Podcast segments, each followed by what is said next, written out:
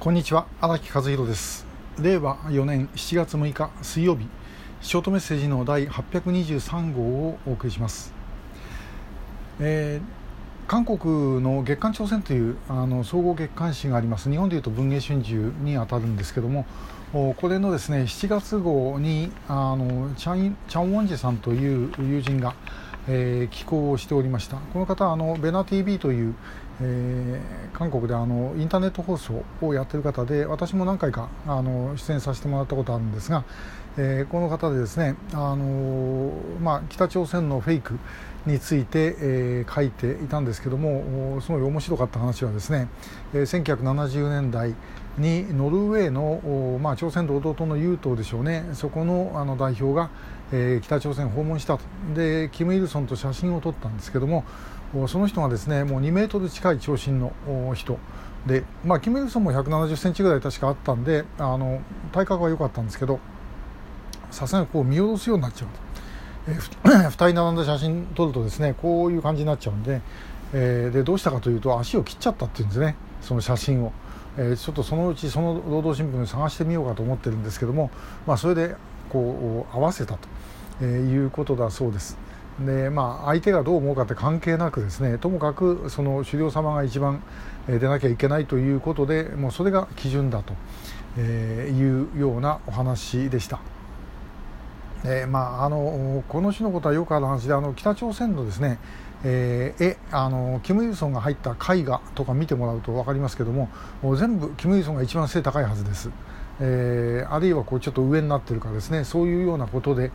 あの他の人たちとの高さは必ずですね外国の人でも何でもこう下から見てるようなそういう感じになった絵がほとんどだったというふうに記憶をしています。えー、発想がもう最初からそういう発想の国なんですね。だから事実がどうとかそんなことどうでもいいわけです。ともかくあの要は親分が喜ぶようにするということしかない、えー、っていうことです。だからあの時々面白い写真があってですね金正恩なんかでもおこう労働新聞の写真ですよ。労働新聞の紙面に乗っかってる写真がですねこう曲がってるんですよね、えー、どういう形っていうかこういうふうになってる。で、えー、しかしあの金正恩がですねこうなってるんで、えー、写真金正恩はまっすぐなんです。金正恩はまっすぐですけれども写真が見ると曲がってると。で要は金正恩に全部合わしちゃったということです、えー、まあもう一時か万事そういうふうにある。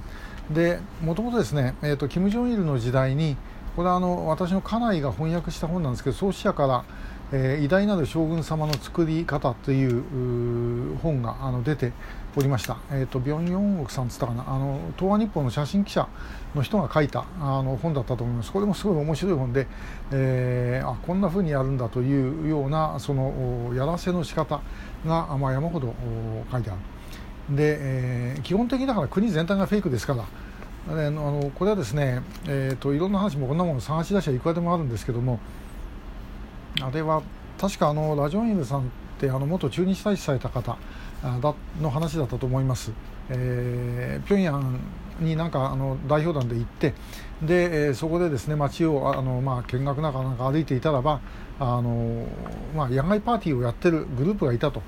でお意外となんかあの北朝鮮も自由なんじゃないかというふうに思ってちょっと見たんだけども見たらば、えー、コニャック飲んでたって言うんですね。でこれはもうあもうこれはもう明らかにそのやらせだということがもうすぐ分かった、えー、私があの10年ほど前、えー、10年15年前ぐらいかにあの北朝鮮のケソンに1回入ったことありますけどもその時もですね、えー、これは韓国から観光バスで入ったんですがそのバスの横をですね歩いてる人たち